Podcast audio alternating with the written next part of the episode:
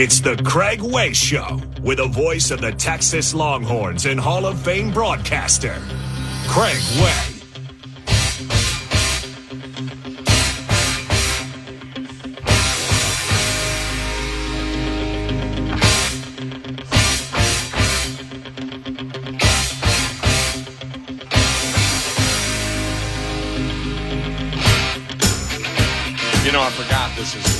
You like to call it, Cam? Fired Up Friday? Yeah, fire me up Friday. Fire Me Up Friday.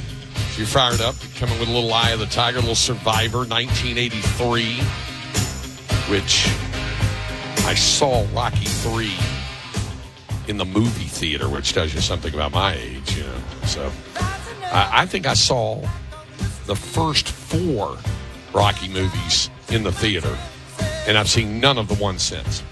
It's weird. Not so- even Creed?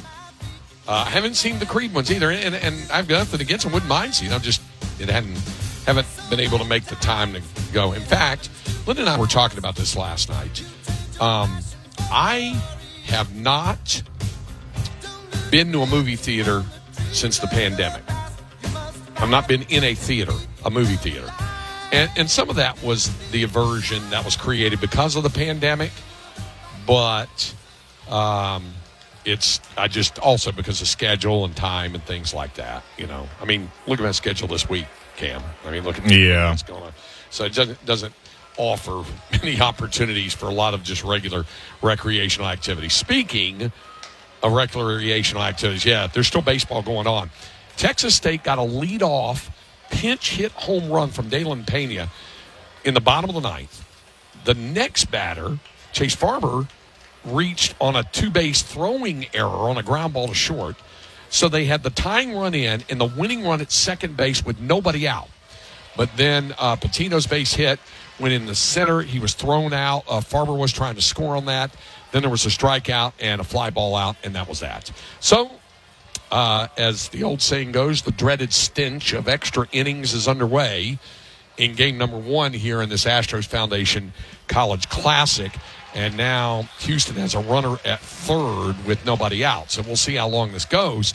But remember, Texas State is the designated home team here. It's the first of three games, and I believe there's 45 minutes between games. So things could be pushed back. And if you've been here enough to Minute Maid Park for these games in this uh, event annually in Texas, plays in it every other year. So if you've you've been here enough, you understand that that, that that's pretty commonplace. All right, we're going to have a fly ball to center field caught by Farber, and they will not send the runner from third because it was a shallow fly ball and he came gunning. So the runner is still at third, one out for Houston batting in the top of the 10th. All right, Longhorn basketball getting ready for the matchup with Oklahoma State tomorrow afternoon at Moody Center at 1 o'clock. Texas not only was impressive in its win over Texas Tech and got the huge game from Dylan Disu, uh, 21 points to lead them, but I guess it's common to say basically that they got Max Abmas back on track. And Abmas was able to uh, score 18 points in the game, hit a huge three right before the first half buzzer that pushed the Texas lead to 24. So Abmas, in the media availability today, uh, was asked several things. First of all, uh, what gives him the confidence right now? Because he's a very confident, confident guy, as we know. What gives him the confidence that this team, now that we've arrived on the calendar in the month of March, can be successful in the month of March? I mean, just knowing we have in the locker room. Um, you know, we're focused on you know getting better every day. Um, you know, we've you know had some really good practices. Um, you know, had a, a good game Tuesday, and so we're just continuing to get better um, and build on that and uh, continue to carry that over. Um, you know, in the next game. Okay, so that's uh, a little bit of thought from Abmas. Also, uh, there's that thing about the uh, playing with the sense of urgency. The Longhorns were in an urgent situation. They were in an urgent situation when they had to play Kansas State coming off a loss. They were in an urgent situation when they went to Norman, Oklahoma. Uh, you know, and and also when they played Baylor. So when they have had these so-called urgent situations, they've been able to respond. which then brings out the question about the sense of urgency and how the team was able to find that intense sense of urgency against Texas Tech. Oh yeah, I mean, that, you know, that's the type of urgency that we have to play with every game, and we understand that.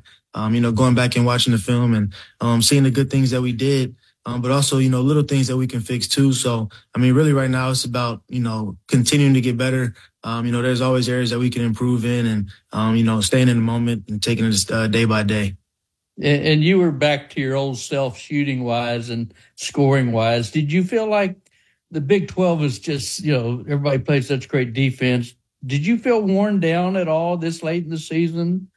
No, I haven't felt worn down. Um, you know, I've you know played four years of college already. Um, you know, had games where I've played you know the whole game, so uh, I wouldn't say worn down at all.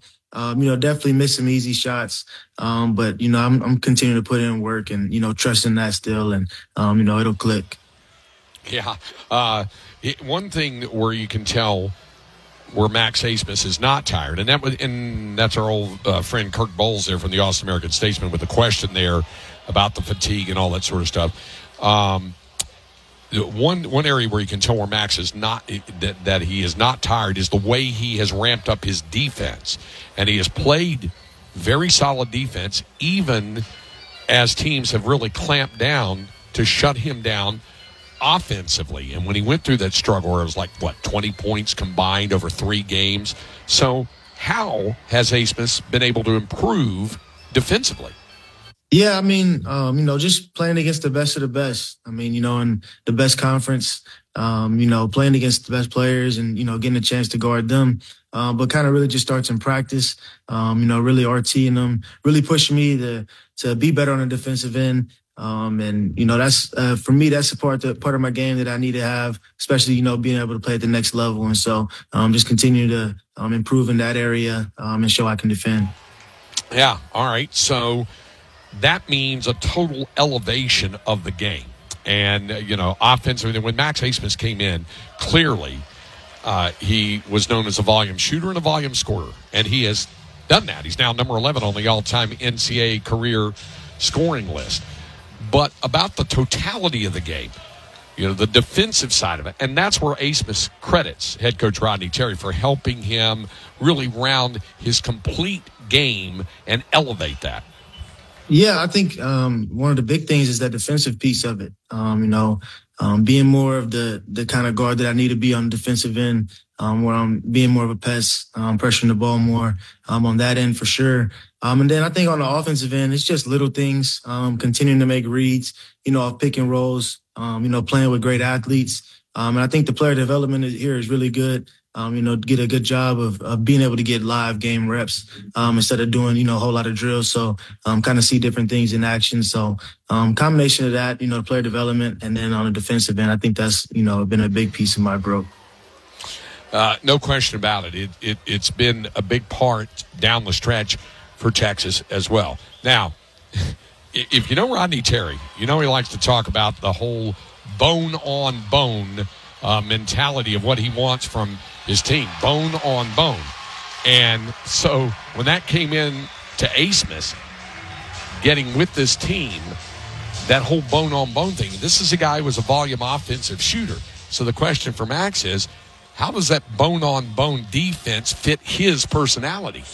Yeah, I mean, I think that um, you know, for for defense, I mean, it's it's kind of what's in your chest. Um, and, and kind of that that mentality. And so, um, you know, coach has been great about, um, you know, getting that out of me this year. Um, just understanding, you know, the next level. That's what they want to see. Um, and so I'm just going out there um, and, and continuing to get better on that end, and um, you know, showing that I can defend. Where you're, whether you're talking about offense or defense, you know, one of one of the big elements is confidence. And, and I know that might sound a little weird to those of us who watch these outstanding athletes play and we see them do some amazing things. And we wonder how could, because we all hear this about, well, the team picked up its confidence. Well, the team lost confidence. Well, that was a confidence boost. They need this for confidence builder. And, and I know uh, to regular rank and file folks like you and me, uh, we might say, well, um, is that a deal where they just lose. How does that happen? How does a team lose its confidence? A, a, a guy that is so confident as well. So the question for Max Abmas: Did the team recover its confidence? Did they get their confidence back after that win in Lubbock on Tuesday night?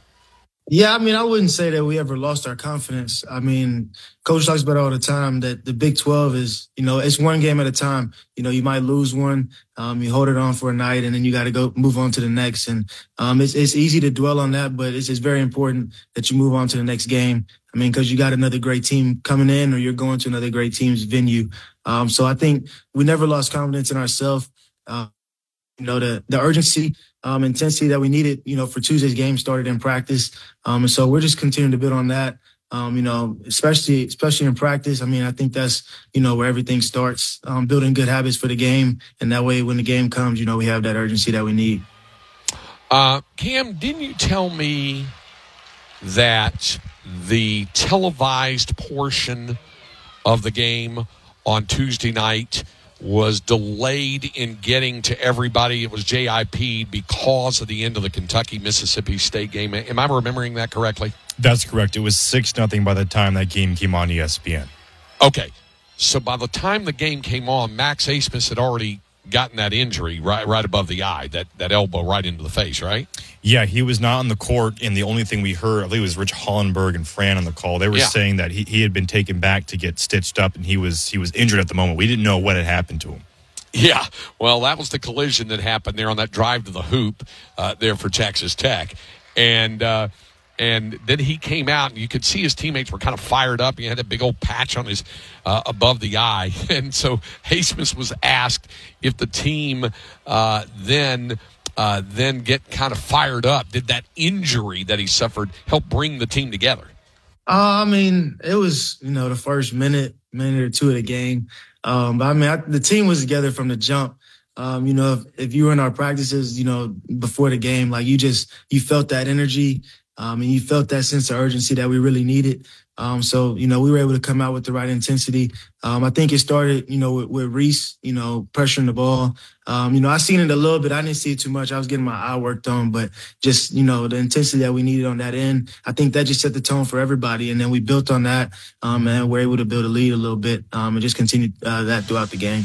All right. And there's one more piece of sound, uh, Cam, I'd like you to hit here because it caught my eye uh, because everybody saw, or you may have heard, that Caitlin Clark announced yesterday the outstanding, uh, going to be back to back National Player of the Year from Iowa, is going to be in the WNBA draft. Now, she will have played four years. She had a COVID year available to her if she wanted it.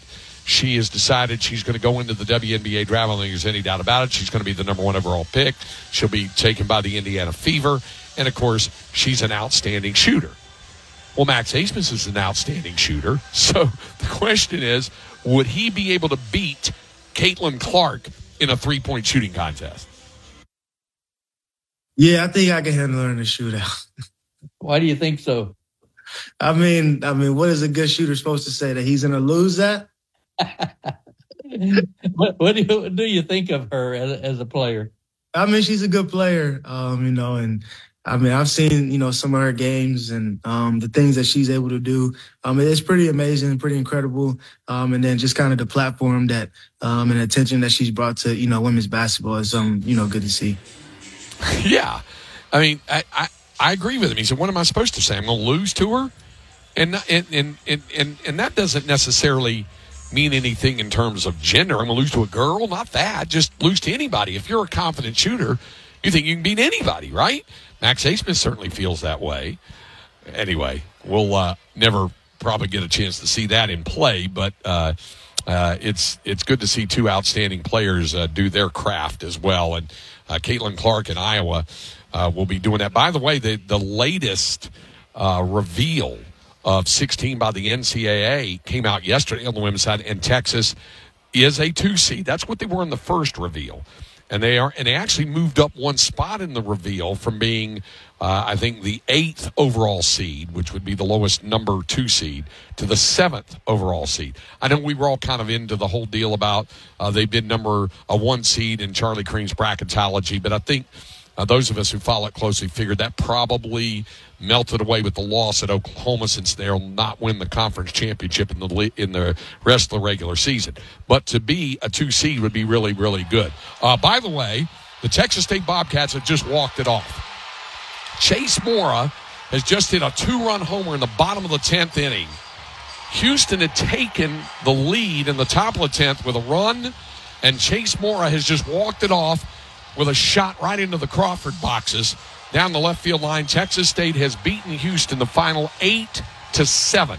So the first game is officially in the books now. It went 10 innings, and uh, his teammates are mobbing him out near the mound as Texas State uh, wins it on a line drive walk off homer, a two run shot from Chase Moore. They've torn his jersey off of him as it uh, went into the Crawford boxes. So, first game in the books and uh, we'll let you know about uh, the arrangements on when the second game will start. We'll see where it goes from there. All right, more coming up, including Inconceivable on a Friday when we continue on Sports Radio AM 13 under the zone.